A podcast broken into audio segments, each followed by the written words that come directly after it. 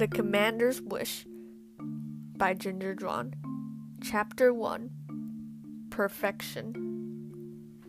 Why are you always so good at everything? My best friend Molly Ford asked me while she and I were walking home from school. Straight A's, basketball team captain, Mrs. Cromwell's art award. You're basically a god. But I'm not exactly that good at math, I said. Report cards come home today, and I'm super nervous that mom and dad are going to make me go to summer school or something like that.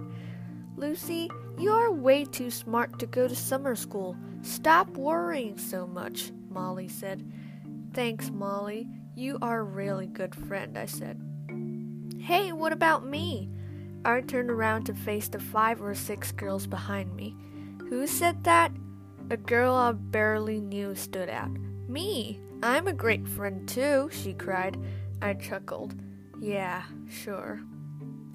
If you're confused by the story that's happening now, let me explain. My name is Lucy Elsher, and most people say I'm great at everything and that I'm gifted. And why were there a pack of girls behind me?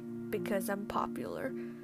I don't mean to brag or anything, but there's just always five or six people around me all day helping me with my things. It's always like this, and I don't want it to change. They make my life a lot easier. Usually, they would be Rebecca, Ruby, Sydney, Angela, and Joy.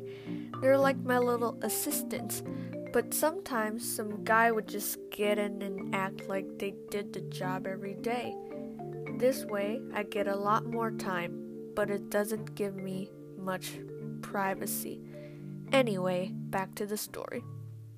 We got to my front porch, and I took my bags from the girls. I waved goodbye to Molly and walked into the house. Mom and Dad were sitting on the sofa when I walked into the living room. Lucy, just on time, Dad said. The report card just came in the mail. Mom said, Go get your brother and sister. I jumped up the stairs to Jack and Kate's room and called for them to come downstairs. They came downstairs with me to Mom and Dad. I'm so nervous, Jack exclaimed. I'm pretty sure I did very well this time. Me too, Kate said. I studied really hard. I nervously tapped my foot on the floor. Mom, Dad, you do remember that you promised us each a new phone if we got perfect scores, right? We would be glad, Dad said. Less talking and let's reveal your grades, Mom said sternly and held out the first envelope. She carefully opened it. Kate, you got four A's and a B. Kate sighed in disappointment.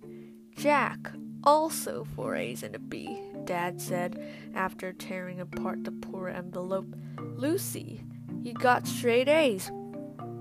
I excitedly pumped my fists in the air and cheered.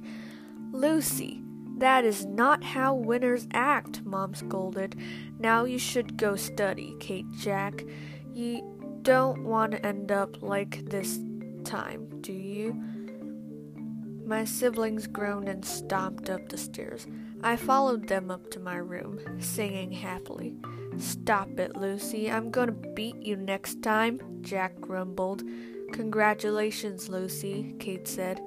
You did really well. She and Jack slammed their doors. Kate was always very nice to me and a very good big sister. She's also my friend but my mom and dad are very strict, and Kate and I go to different schools, so we don't get to spend a lot of time together. I heard my phone ring in my room, so I went in and picked it up.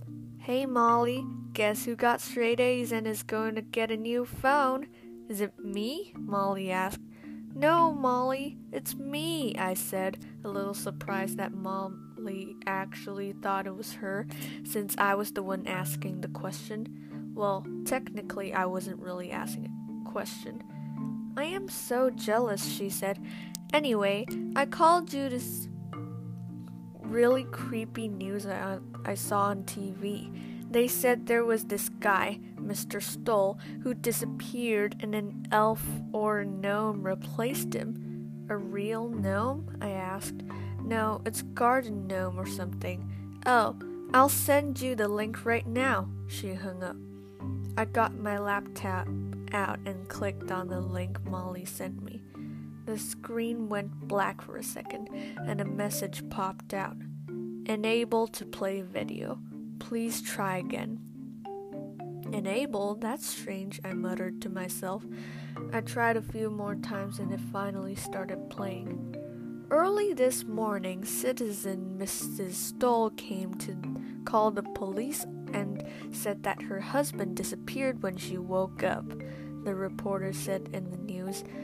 The police arrived at the Stoll's house and found nothing.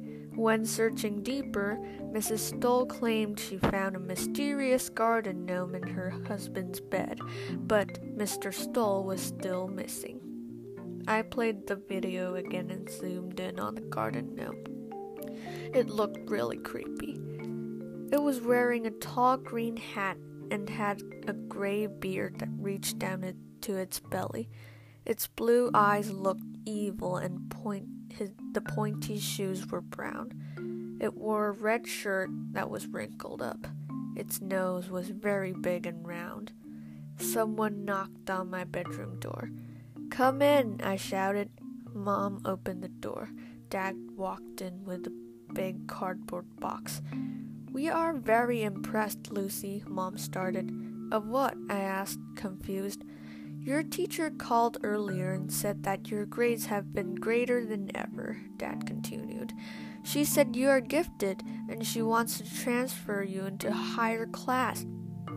I squealed excitedly. That's so great, I cried. We wanted to award you, Mom said. Dad set the box down and opened it. There was a little tank with two orange goldfish in it. I've always wanted a goldfish. Thanks, I cried and hugged Mom and Dad. We are very proud of you, Mom said. Keep it up. They closed the door behind them. I danced around my room for a while. It has been such a great day. One success after another.